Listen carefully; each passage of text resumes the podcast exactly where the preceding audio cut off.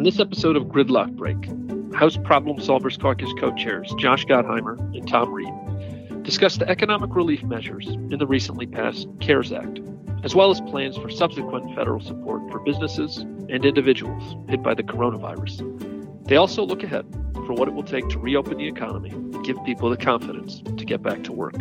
Let's listen in. Tom, welcome.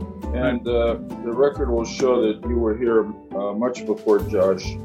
Uh, he's lagging behind you once again, uh, but uh, we're not surprised at that. Anyway, not much I can say by way of introduction that uh, I haven't already said about the two of you and the Problem Solvers Caucus, and everybody on here knows and believes. You, you've really given us a basis in fact for hope about the system and uh, again, in some ways, never more than before this terrible uh, crisis because you've been meeting with each other regularly, you're coming up with ideas. Your column in the uh, USA Today on Friday was excellent substantively, but honestly, to me, what was really uh, more important, even than your good ideas, uh, was the fact that you and Josh and the whole Problem Solvers Caucus were working together uh, overall, I would say, um, I hate to quote myself, but I, I said a while ago, uh, no genius in this, that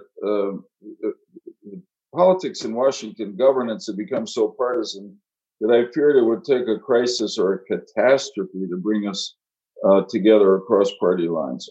We're, we're in a crisis, maybe in some ways a catastrophe and uh, people have come together across party lines overall, and yet um, uh, they're still just on, on the edge of every now, now and then, you know, seeming to break out, as you know. So you you people have really been steadying and wonderful. I thank you for it.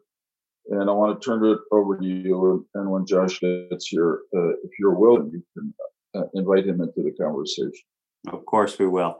Well, Senator, thank you, Joe, for those kind words, and thank you to No Labels and to everyone uh, out there on this call. Um, and to, to, Joe's point, uh, the Problem Solvers Caucus has been uh, trying to get ahead of this. Uh, we are having uh, significant conversations on a regular basis, uh, both individually and as a caucus. We just had a hour-long call today with Steve Scalise on our side, the 50 members of the caucus, exchanging ideas. How do we continue to function as a legitimate uh, government operation. There's a serious concern by members how to even uh, address that issue of how we vote, how we how we debate the issues of the day. And uh, I, I, think up to this point in time, there has been a, a, tremendous amount of reaching across the aisle, coming together on a bipartisan basis, and recognize the moment for what it is, and that is that we need to come together as Americans. And so I hope that continues as we go into phase four. But we are learning a lot each and every day from each other as well as from these calls.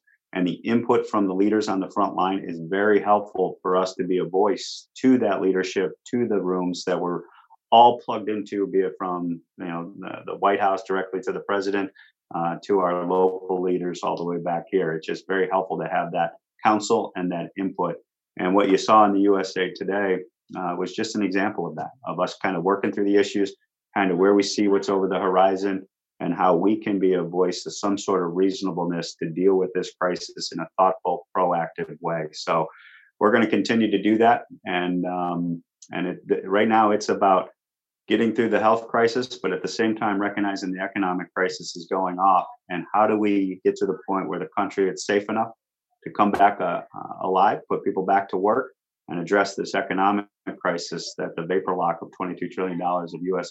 economy is causing uh, that we all are familiar with, especially on this call. So I can just tell you it's been amazing. I was on one of your calls and I apologize for having left the other day in the middle of it, but you know, we just have some fires go off where personal protection equipment, ventilators, you never know what you're going to have to deal with next in order. I just got off the phone from our New York State Farm Bureau president because uh, in the agricultural community there's a lot of anxiety and fear. So this is this is no industry is untouched, no segment of our uh, nation is at risk, and us working together is how we're going to get through this. So I appreciate being with you, and I appreciate most importantly what you guys started when we started this vision of no labels problem solvers caucus. Um, we we have the muscle memory now and the relationships to have conversations that otherwise don't occur in Washington, D.C. And I will tell you, our leadership, if it gives you any indication, Steve Scalise given us an hour of his time today, are tapping into us to see what's doable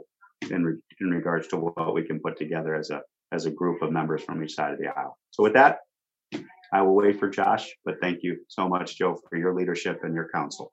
Thanks, Tom. Uh, great uh, beginning and, and very uh, hopeful. So uh, the floor is open. Uh, unmute yourself or, or wave your hands, and Liz will unmute you. Questions for Tom? Hi, this is Michael Small I'm from Denver. Hi, Tom. Do you think this go? Um, do you think this go around um, the House will actually put forward legislation, or are we going to leave it to the Senate to introduce it? So uh, it's yet to be determined. I, I think um, what everyone is kind of uh, putting their hat in the ring is uh, uh, one, how do we continue to function? I think that's the first question that we will answer here really quickly. I mean, it's a fundamental question. Uh, are we going to use technology? Are we going to have to go back as a body physically? And obviously, you all know the public health risk and the orders and everything in the technology uh, that will have barriers to overcome in order to do it. So that would be the first question I would keep an eye on it. Um, but I do believe, you know, the House is going to be much more active. The Senate's also going to be watching. And there was a, a good discussion over the last couple of days of uh, 3.5, if you would, because we're burning through the 350 billion dollars, for example, on the Paycheck Protection Program. There may be something to be able to do there in regards to unanimous consent again to kind of backfill what's working and give the authority and the legislative approval to what needs to happen on that front. But any type of substantive package, like a phase four, is kind of what we're colloquially calling it, um, that's probably going to take uh, uh, both the House and Senate putting markers down uh, as to what they want to see in that package. So I don't see Senate going first. I don't see the House going first. I see both sides putting something on the table uh, to see where they can uh, cobble this together in a legislative fashion about 60 days out, thereabouts. My best guess. Yeah. Hey, Tom, I'll, I'll ask you this question. Um, to say the obvious, I suppose, the, the uh, economic questions really depend in this case on the public health realities. And uh, witness the market today based on uh, some hope that um, that there's a, the peak is being hit or has been hit already in Spain and Italy, whatever. So a lot of this uh, depends on on the uh, investments that Congress made um, and, and, that the private sector are making in first discovering um, therapeutics, treatment, uh, medicine, medication uh, for people who have the virus, and then of course longer term vaccine. But uh, but I was on the uh, meeting like this this morning on the board of, of, a company that I serve on, and you know that as the CEO said, it all depends on on uh, the health numbers. Of, uh, they happen to be in the hotel business, so they're correct. They're very directly dependent. But once the once the uh, health numbers improve, then business will improve. I'm just uh, curious to if you have any how you feel about what what is happening both that Congress authorized and that the private sector is up to in trying to find first therapeutic treatment uh, and then uh, what the prospects are for a vaccine. Because the sooner all that happens, the better the economy will be. Yeah, so I think your your your comments are, are well taken, you know, and that's uh, gauging the healthcare crisis and uh, monitoring where that goes. And it's natural. Mother Nature's taking its course. All the information shows us that the virus appears to be going down that same traditional course that Mother Nature takes these viruses down. And so, not only the treatment, I would add another wrinkle to it. Not only the treatment and the vaccine status are going to be critical to this, it's also going to be that serological testing capability uh, to give people comfort. Not only can we test for the virus, but what do we know about the population? And so, there's a lot of folks. Andy Bursky on this uh, call has been on this issue for a couple of weeks now, but that's going to be a critical piece so that people have the confidence in knowing where the virus is at and what the virus is doing and the and the status of the population. Because one thing that we're uh, the Problem Solvers Caucus and members who are like trying to think where the puck is going. You know, September, October, and Scott Gottlieb spent an hour with us as the Problem Solvers Caucus on Friday, I think it was. And he has a pretty good analysis. You look at the Wall Street Journal and AEI report that he put forward, is looking at September and October. So as the virus goes down that course, how are we learning today to be able to have the surge capacity to deal with it? How do we maintain our base capacity in our healthcare system to deal with it? And so you're you're going to want to be you know looking at that horizon too as to how best to situate the country from a healthcare stability perspective today, but also September October because a lot of us are very concerned that if we get to September October and we have these kind of rolling quarantines again, that would be starting and stopping the U.S. economy in this way would be, I think, devastating. So we gotta we gotta figure out a way to gauge that quick, uh, better, in my opinion. Um, I agree. Well said. Hey, Tom, it's Andy Gottesman. How are you? Yeah, Andy, good to see you. So my only uh, comment would be next time around, as much as you guys can focus on the very smallest businesses, I think is going to be important. You know, not everybody's got a big four accounting firm or a super regional accounting firm that's filling out their SBA application, getting all their forms together and taking them through this process with a serious bank that knows how to do this every day. And um, it's those very small businesses with revenues like less than half a million dollars a year or a million dollars a year that I think are kind of getting shut out right now. So to whatever extent they can be looked after in the next round. I mean, I think some of them are going to get through this round, but I, I think a lot of them are going to throw up their hands and give up because it's, it's just too complicated for them. And those are the people for the next one. I, I so appreciate that uh, feedback because that's another um, area that I'm really concerned about is the businesses that don't come back, the smaller ones, the thousand, uh, middle of the road position, because that's going to be a huge supply chain issue. That's going to be a logistical problem. And and where these holes in the economy are going to be and, and necessary to be plugged.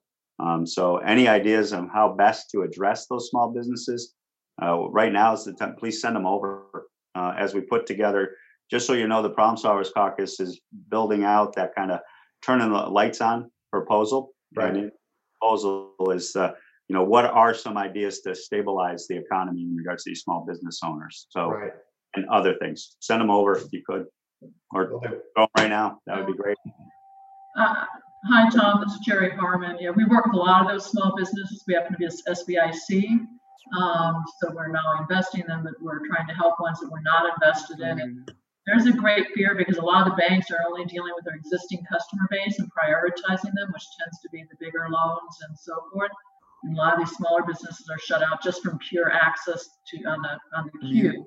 No, they're gonna make Um, so that's something to be considered. The other things, there's still a lot of truly small businesses that have over 500 employees, which puts them out of the opportunity for the PPP loans. And they have a lot of people they're having to lay off, and yet they're not big businesses. And the sooner we can get, you know, capital or a program for those 500 to 1,000 employees or something along those lines, even if it's just the same program, just up the number to 1,000 you know, that'll capture a lot of them, not without having to create a whole new, you know, process. Um, just a suggestion. Yeah, no, that's and and I think you know, talking to other members, I, I get the sense that something like that could be something we could do like in a 3.5 package in the sense of the underlying system has already been authorized, it's already been approved, it's already been vetted. So it's expanding, not only reauthorizing more money, but expanding it to additional um, entities. That's good. Um, so it's interesting because I'm in that category um, that she's talking about.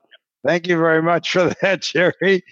Um, uh, and and uh, so we are we are not we are just above we are above the, the line for the PPP, um, and uh, employ a thousand people give or take. Um, and uh, you know our priorities like everybody else is a, a life first livelihood second. Uh, so we're we're we're trying very hard to keep our people first safe second employed. Um, that is an issue which varies widely from place to place around the country. Uh, it's correlated pretty much to the intensity of the disease where it is and what the problems are but uh, we we are trying very hard to keep a lot of people employed. The ability of the bank to back us is is is key. Uh, it, it will be key to our decision making about uh, furloughing and terminating people or keeping them. Um, that relates to two things. One, it relates to people keeping their paycheck today and two, it re, it relates to the the ability of the business enterprise to serve the the market and the and the society afterwards. Its capacity as an organized group to produce the the economic good that it does is based upon keeping the organization intact. This is a hundred year old company, by the way, and its its survival is is in question. So um, uh, thank you very much, Jerry, for allowing me to uh, to go on to that uh, uh down that tangent. Um, could I switch uh, from that for one second, uh, Tom? Um, and I, I this is stimulated by the article that you and Josh published in USA Today the other day. Um, and I, I, wrote back uh, an email comment about it, uh, which you probably haven't seen, but it, the the effort was so that you could get so that it might become a part of this conversation. Um, as I'm sure you appreciate, um, the the virus doesn't know any boundaries. Science, um, physics, chemistry, biology, they're not political they don't care what party you belong to. They don't care about borders or boundaries. I think it's very important as we think about legislation going forward that we not get into a bunker uh, frame of mind um, where um, it's us against them. The world is connected. We must remember that. We will forget it at our peril. End of speech. Well, very well said. Um, that is something. And Tom, I'm here, just so you know. Oh, thank you. Okay, thanks. Josh is here. So maybe Josh, I'll just uh, respond to that and then turn it over to you real quick. Um, you know, this is a conversation I've been having across the spectrum. Now, Mother Nature threw us this curveball. There's no evil person behind this, no evil political party behind this. No one's at fault. This is something where uh, Mother Nature just uh, did what Mother Nature does every, every once in a while. And so responding to it means that that's how we have to come together and respond to it as uh, human beings and as uh, as people uh, who are dealing with this uh, curveball. And um, the the one question I would and so when I we you won't hear us talking about bailouts, you won't hear us talking about big bad. I had with I was on with hospital providers. I just had a, a conference call with private health insurers, and um, everybody's in this together. Everybody's anxious. Everybody is having cash flow, liquidity concerns. Business models are thrown out the door, and um, and rightfully so. So I, I appreciate that feedback. But one thing I was going to ask about the thousand, eh, eh, eh, the employee retention tax credit, because it sounds like the business that uh, you're referring to there, you know, your, the 100 year uh, business uh, probably had some revenue loss of that 50% threshold or is subject to some type of non essential closure order. And if that's the case, how do, if people have any sense of how that employee tax retention credit, that five that's out to be about $5,000 uh, per employee.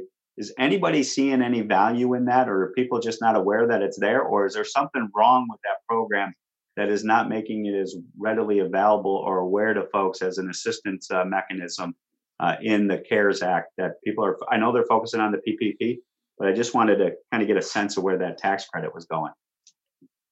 Sad to say, it has not been at the forefront of our conversation within our enterprise.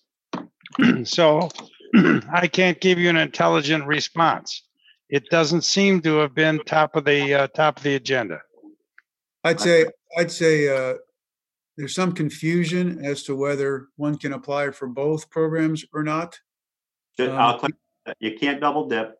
Uh, what you can take advantage is that 6.2% uh, deferral in your payroll employer tax um, uh, payments and that employee retention tax credit, but you can't take advantage of the employee retention tax credit and the PPP, or you can't, and you can't take advantage of the deferral and the PPP.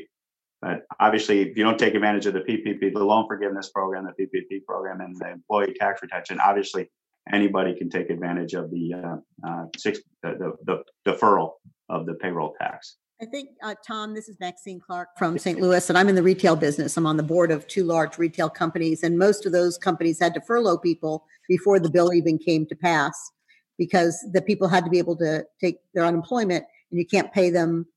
There are just too many of them, thousands of employees to carry that payroll. So I think the bill didn't come fast enough for people to really make that evaluation. And even still, hopefully, we'll go back to work before maybe some of the payments are even made to people because uh, people are having difficulty, companies are having difficulty filing um, the PPP, and our employees uh, filing the unemployment locally uh, across the country. We're hearing our employees calling and saying we can't get through, the system's broken, the you know the, there's a waiting list. So mm-hmm. those are all you know. It's not working on either side. And Maxine, just so we're clear on that, because maybe this is an opportunity. I'm just throwing it out there for uh, discussion. Uh, because we're seeing that unemployment logjam, and we made the bill retroactive to allow businesses recognizing they made decisions they didn't know phase three of the CARES Act was coming through. So if you go back on the loan forgiveness program, that goes back to a February 15th uh, retroactive period. And then on the employee tax retention uh, credit, it's March 13th. So you can do kind of a uh, a reconsideration. And so if your employees are there, maybe that's something to consider in getting those people back on the payroll. I think people are working, I think our teams are working on that. It's very complicated because once you've put people into that system and told them all this, you've got to communicate with thousands of people again. So you want to make sure that you know what you're communicating before you communicate it because you could send people into a tizzy. And I think we're all hopeful that this is taking a turn for the better, but it is complicated and, and it, um, you have a lot of hourly workers who don't just like somebody said earlier about small companies hourly workers who've never applied for unemployment. They've always been working. Um, so it's kind of a, a you know th- people are thrown into a sort of a turmoil when they're probably not at their their sanest anyway uh, just just scared so we're trying to help and i think that's um, this it'll it'll probably ease up a little bit this week after people are not on the on the systems um, as long but it has been complicated and confusing for companies that had to make quick decisions and weren't sure what the decision was going to be made by the government. Yeah, no, that's, uh, and Josh, I'm, I'm sorry. Oh, sorry, Tom, Josh. I want this is Omar. I wanted to offer a quick perspective. Please can hear me. Sure. Yeah. So go ahead. Um, so we uh, we own about over a hundred Planet Fitness health clubs uh, throughout the country, and obviously we're mandated to close. Um, mm-hmm let me offer three things. I guess first, um, in the part of the bill that you just discussed, I think it doesn't necessarily address the most acute issue of most business owners, which is liquidity, right? How do I get cash today? A tax credit is great, it doesn't help me stay alive today.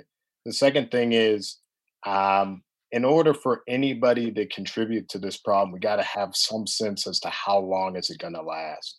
So we're negotiating with landlords, lenders, a bunch of people that have a vested interest in our long-term success, including employees, many of which we had to furlough.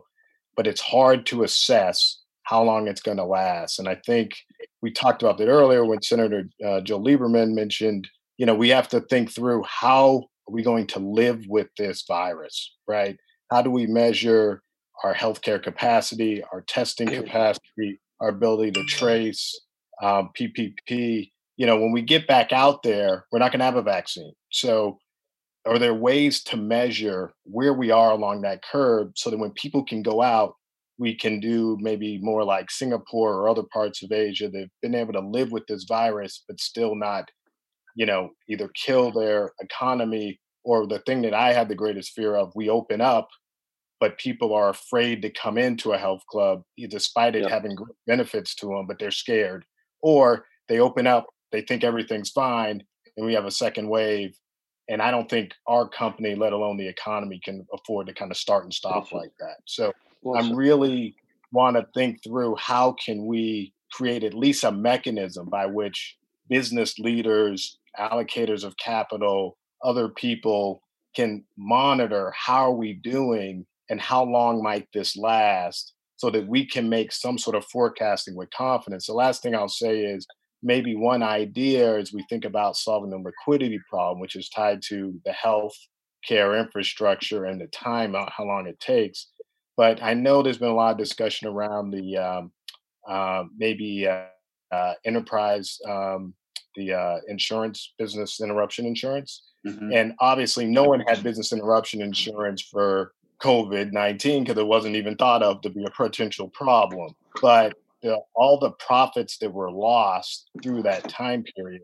Um, if there was a way to kind of refund that for some period of time, that might inject some real liquidity into the system so that it's not necessarily a loan, but then I could go to my lender and say, this is the amount of profit I would have made, right? Count this as mm-hmm. profit. We can adjust some things. That gives them liquidity. It gives landlords liquidity, et cetera. But, you know, some sort of mechanism like that may be helpful. The question is, I'm sure no insurance company is going to do it without some sort of federal backstop. So that's all I had to share. Curious of comments. So, yeah. um, you want me to grab that one, Tom? Well, just on the uh, yeah. So, uh, uh, sorry, Josh, maybe just on the employee uh, retention tax credit. Remember, we talked. That's an advanceable refundable tax credit, so that that could be a direct infusion of cash from the Treasury um, on your first filing, where they actually electronically distribute money back to you. I just okay put that on your so, radar. I'm your point that you're making. Listen, you're making a lot of uh, very uh, salient points, and so let me just dissect a couple of them. I think you're and, and I think Corderwood is somebody who spent most of his career before going to Congress in the private sector. I'd say that the the uncertainty piece is is always a killer, right? Because that's what is is very it's very difficult to manage around uncertainty, and so um, and of course, given of what's going on in the country right now with the virus, there's there there's a huge swath of uncertainty that we're that none of us have a crystal ball on, so that makes it very difficult. The reason I was a few minutes late, we were on the call, our Democratic caucus on a call with Speaker Pelosi, and part of what we're focusing on, of course, is is this next phase and about the about extending um, a the unemployment piece of this, but b uh, expanding the uh, PPP program so that there's more cash there because right now it seems that demand is outstripping supply, or it appears that it will. Um, so, what programs do we need, and where do we need to correct and make and make certain tweaks where we've found uh, sort of unintended consequences for some of our from the the first bill or gaps that we um, didn't address in the first bill because it was done so it was obviously done quickly to respond to the emergency, but but but there's issues that we can tweak. Um, um, uh, and so, you know, one of the things I am concerned about, just like you are, which is we reopen society, say, call it June 1st, we reopen society, or whatever the date is that we reopen society, which in Tom and I wrote about this in our op ed, is it may be in phases, it may be by industry, it may not be a one size fits all answer. But but what how is behavior going to change right because of fear as you say of fear of what may what else might be coming so if the virus comes back in in the fall, and obviously we don't have a vaccine yet, and we may not have all the palliative treatments, we may be much better off in terms of our testing capabilities and and tracking capabilities and who actually has um, you know who has the antibodies and who doesn't. So certain things we may be on top of, but people might change their behavior. They might not go to you know I, I usually go to the gym every day. I might not go to the gym every day. By the way, I've been to your clubs; they're excellent you know what what what am i not what am i going to do am i not going to go to a movie well you know how's my behavior going to change that part can still ripple and ripple through the economy and so th- there will be probably an uncertainty hangover um, and and i do think that's going to affect things and we have to think about that as that continues to affect affect our society even when we reopen. Now in terms of the insurance question which i think you're spot on to ask about uh, many of us have talked about that you might imagine a lot of our small businesses immediately raised well this you know this seems like business interruption but it's not covered. I think the government's going to have to develop and many of us are on the same page about this in a bipartisan way some sort of um, either a uh, TRIA you know terrorist insurance uh, model or, a flood insurance model where the government backstops it in some way because the carriers aren't going to be able to underwrite it or at least in an affordable way for customers so i, I think we're going to have to figure that out and and and i'm on the financial service committee we're already working on that um, because we're gonna we, we were going to have to be prepared for the, for that and and uh, prepare for that risk. Um, so you're right to to be concerned about the timeline. I'm not sure any of us have an exact we you know we don't have an exact timeline, and you're right to say there's some there's a lot going to be a lot of uncertainty. Our hope is that we take care of the pieces that we can infuse more certainty around, um, which includes right the testing piece and the supply chain piece, which Tom and I have talked about a lot, and PPE for our protective gear for for our um, our first our first responders and our healthcare frontline workers. So there are things we can bring some certainty to, but there's of course continue to be things that we just don't have an answer to. And just a follow up there, because I, I think that's super helpful. I guess in the private sector, we're used to measuring the controllables, right? And so there are, like you said, a handful of things that we can control and getting some sense of this is what we think we can do over some time period and then measuring are we tracking to that or not that sort of right. visibility for example would be extraordinarily helpful for people. I don't have that right now maybe others do but is there a way we can communicate or get that type of information out there so that people know what is the testing infrastructure? What's the plan for the testing infrastructure? What's the ppe? You know what are the milestones we're going to hit so that we can kind yeah, of see where we're at? and that's exactly what Tom and I are, uh, and the Problem Solvers Caucus. It's exactly what we're working on of what we like to see that look like, um, uh, and the things we believe need to be in place. And, and uh, you know, and I, I'm hopeful that the executive branch is working on exactly that as well as their parallel, a parallel structure going on in terms of what they'd like to see. Because we're we are going to need, and we need to have benchmarks for reopening and benchmarks for success along the way here even as we open or limited open or however we approach these phases and i think we have to think about it in phases because you can't wait for the last you know for the last case. We're going to have to decide is going to have to reopen at some point but we have to decide what those benchmarks look like and we're working on exactly that right now. It's what tom and i are leading an effort on. So, um, one question i have and this is uh, this is steve kaplan um, and i i own the professional soccer team in in washington d.c yeah, so we may be one of the last ones back. Um, but what I hear from a number of business leaders um, who are in both my industry and other entertainment industries is even when people start to come back, how do they know they're safe? And that applies to health clubs, it applies to movie theaters, it applies to sports arenas. And one of the things that's been talked about is a national registry, serology registry, so that we start to know who, you know, who within our population have antibodies, who don't, testing is going to improve. Uh, we're probably, you know, some weeks, maybe a month away from having, uh, you know, five to 10 minute accurate test.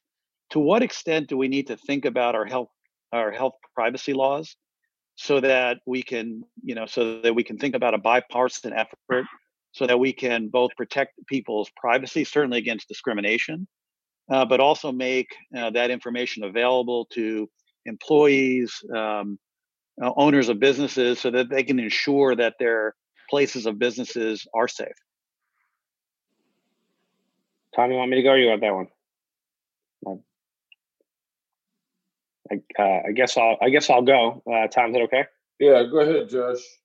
Okay, thanks, Senator. Um, I, so you, are It's a very shrewd question. Exactly the debate that we're that we're uh, having right now, uh, as you uh, as you'd imagine um, uh, because many of us think we're we, if if it's true, and as you know, the scientists haven't exactly they're not they're they have not 100 uh, percent decided that if you have have had the test or have the antibiotic and, and tested for this and have the um, on the antibodies that you're in the clear. There may be, in fact, I was talking to uh, uh, someone this morning who said there might, in fact, be three different types of antibodies, and some might give you a clear pass for six months. Some might give you a clear pass forever.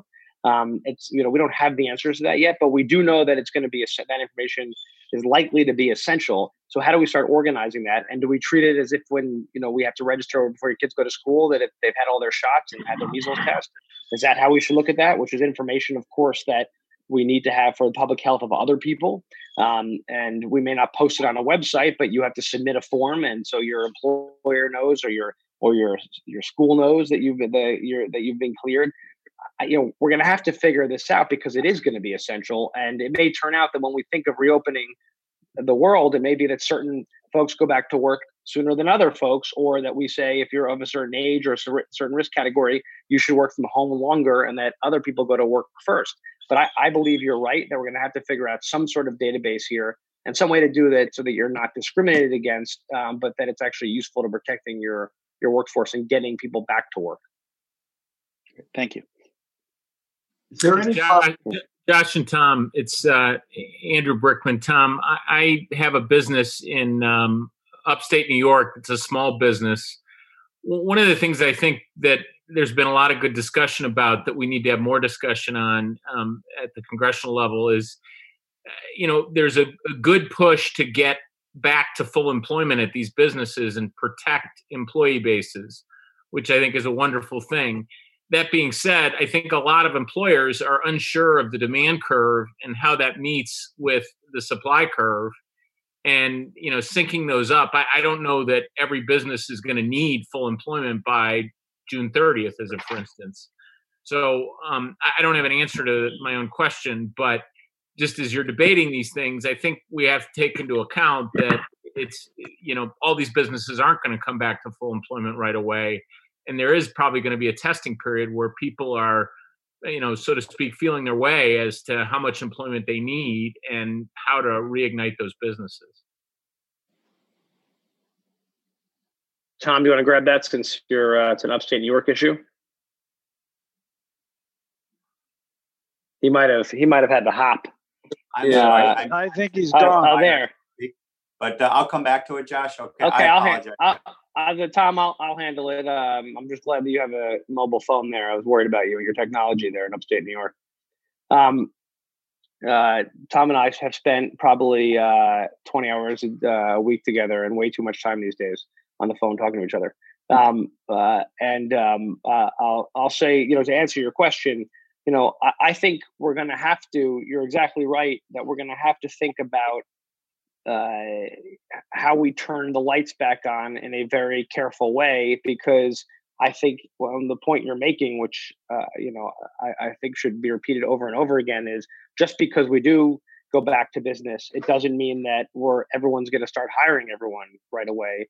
There's going to be grand uncertainty, um, and people are going to want to put their foot in the water. Uh, businesses or owners are going to want rightfully put their foot in the water to see how everyone else is reacting and responding, and how things come back online. Which means we're going to really, as a from a, a, a public sector perspective and from a governing perspective, we're going to really have to think this one through because I, I, you know, and and how how long we we help on the front on the worker front because people are going to be out of work, and a lot of people who have who are either being furloughed now or laid off are are it's going to take a long time to get them back into the workforce. I don't. I think some there's some assumption that we'll just flip a switch and everyone will just go right back, back to work.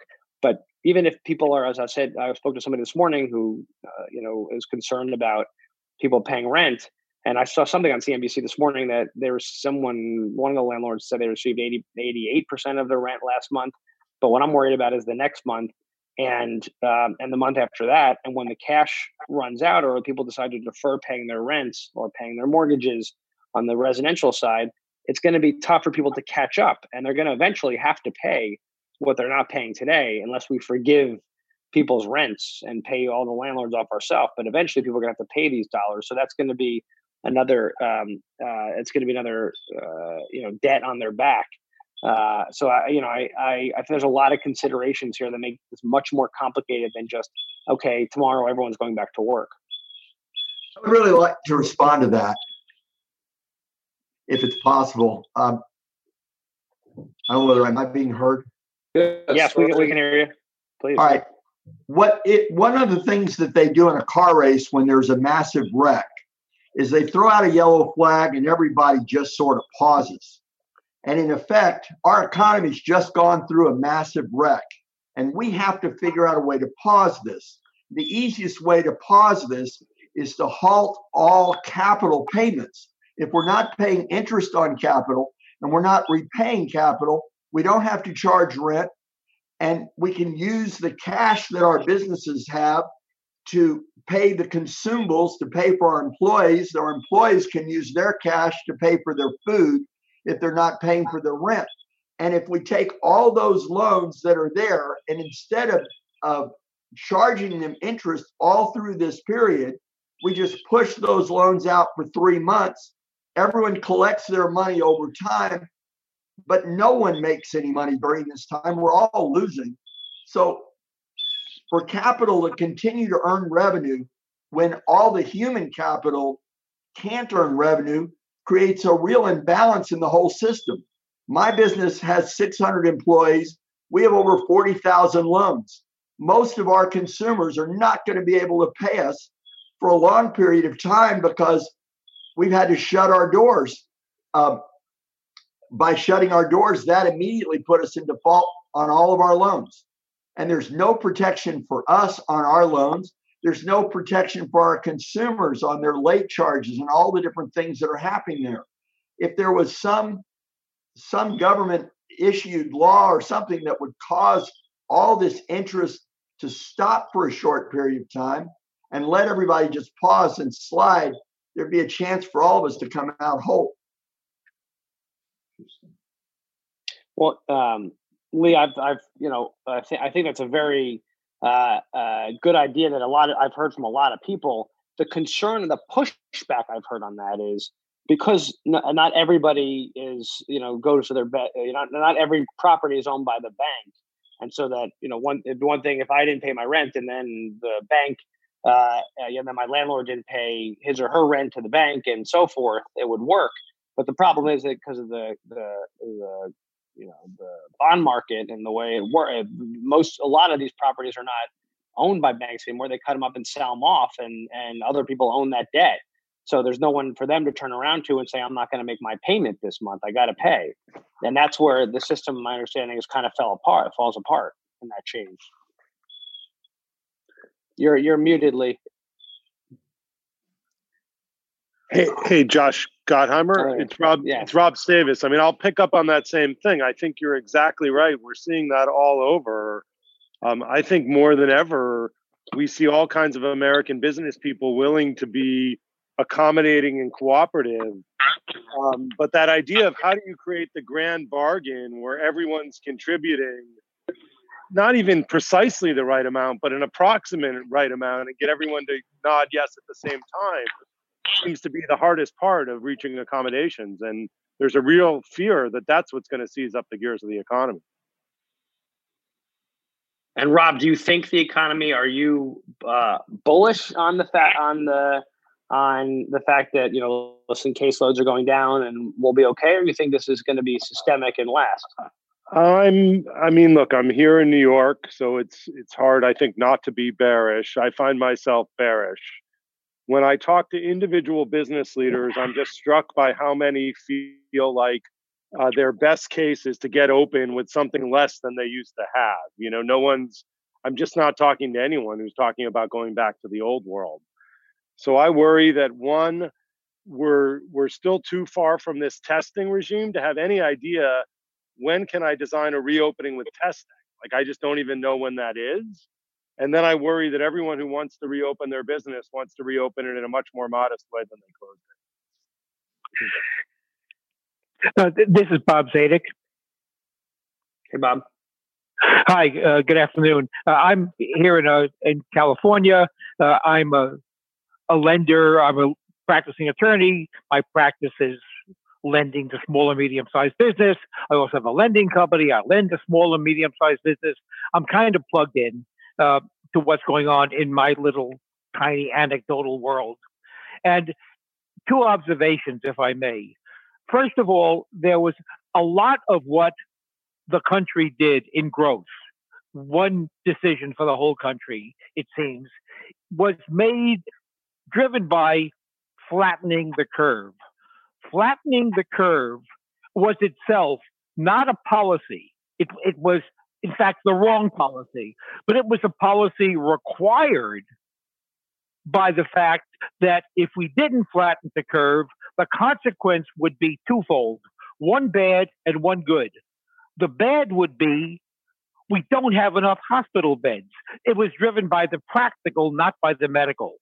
The the good part of not flattening the curve is that the problem disappears much faster, and therefore the adverse effects on the economy are shorter.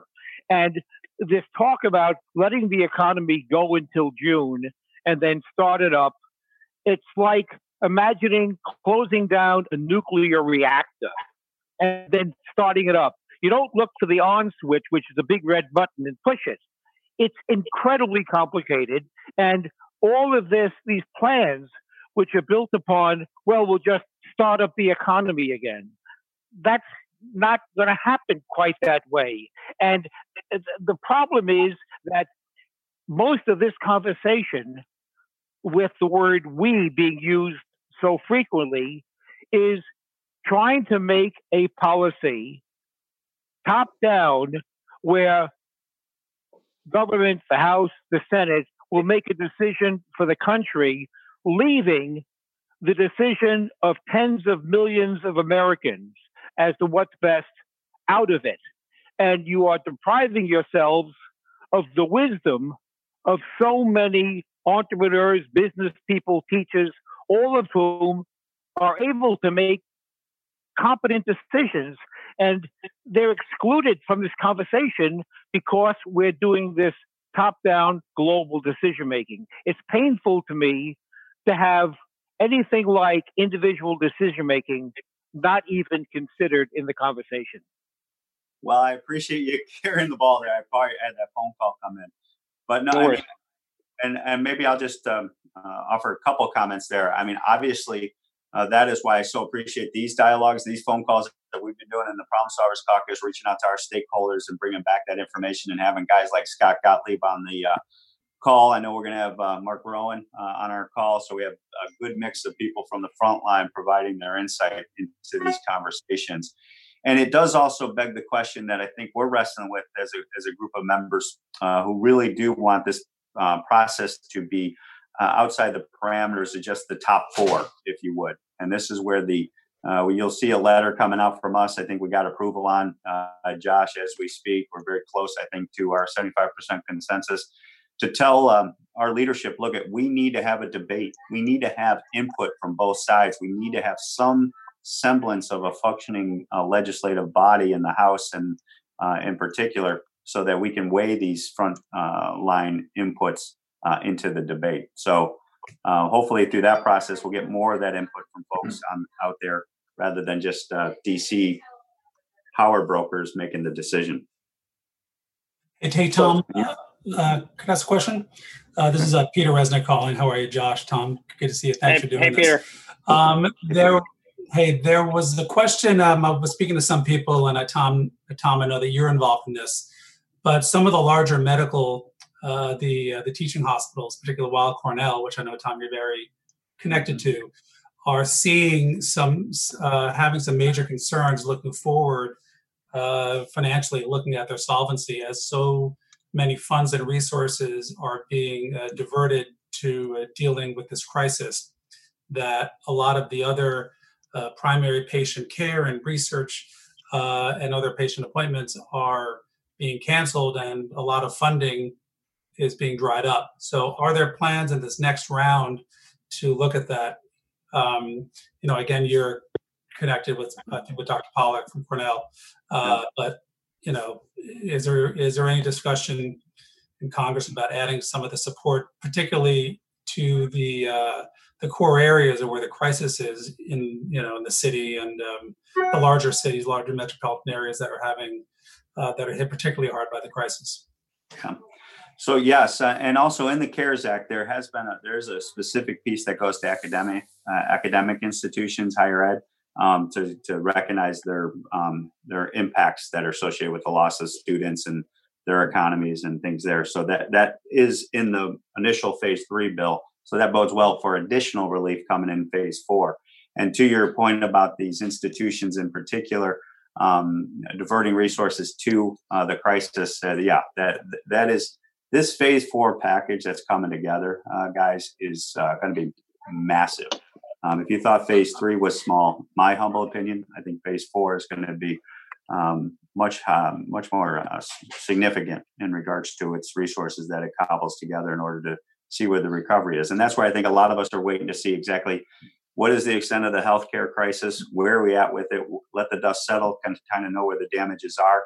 And to the communities that are large, um, you know, obviously they're going to be on the list, but I can tell you from representing a rural district of upstate Western New York, uh, we did not get any local direct aid, for example, in this bill. We were able to advocate for the state getting reimbursed and then lo- large population centers of 500,000 and more being directly assisted in this bill. But I can just tell you, communities from across um, our district are being devastated. And there's going to be a need to have local aid to not only to the bigger guys, but also the guys that are 500,000 in population and less. I mean, we got communities up here in the Finger Lakes, tourism, that's their bread and butter, sales tax, uh, room tax. It's uh, all that tax base is, is wiped out. And um, it, it's going to be devastating. So to your point, I talk to Cornell all the time, and they have been great. Uh, just to give you an example of what Martha's been able to do over there, just take the veterinarian school, just as a good, it makes me feel good. So I'm going to share it with you. Um, as we convert these uh, ventilators and anesthesia equipments over to dual use, uh, we've got them to open up their doors to have that done on animals for the uh, so that the uh, the folks that are on the frontline healthcare workers can test there, train there, rather than doing it live for the first time on a human being. I mean, that is just real time creative uh, resources that not only has Cornell done in regards to sending workers and being on the front line, but also opening up their unique talents uh, to uh, uh to have that type of effort done. They've also Cayuga Medical over there in Tompkins County, for example, has t- testing capability that they're sharing with our entire region by us working together. So great institution. But to answer your question, uh, yes, that will be in, in my opinion, in phase four. Uh, Tom, let me add something to that. This is Mark Shapiro uh, in Houston. I'm chairman of a of a large hospital uh, here, and I was talking to our CEO today about the financial situation. She said that the reimbursement for a, a COVID case is a flat ten thousand uh, dollars here from Medicare, and uh, many of these patients are in the hospital for two or three weeks in intensive care. There's got to be some way to increase that uh, reimbursement or tie it to the length of time or the intensity of whether you're in intensive care or you need a ventilator. There's got to be some way to differentiate in term r- rather than the normal course of business and to increase that reimbursement. That's one way to help deal for these hospitals. I, I yeah, sorry. I, I don't mean to jump. I got to run to this next one at five, but I'll add a little bit. Yeah, you do know the twenty percent add-on, and you do know. The, yeah, go ahead, yeah. Tom. I was just going to say the twenty percent add-on, and also the accelerated Medicare payment um, that we put. Accelerated helps, but it's you know you yeah. got to repay it, so that doesn't. No.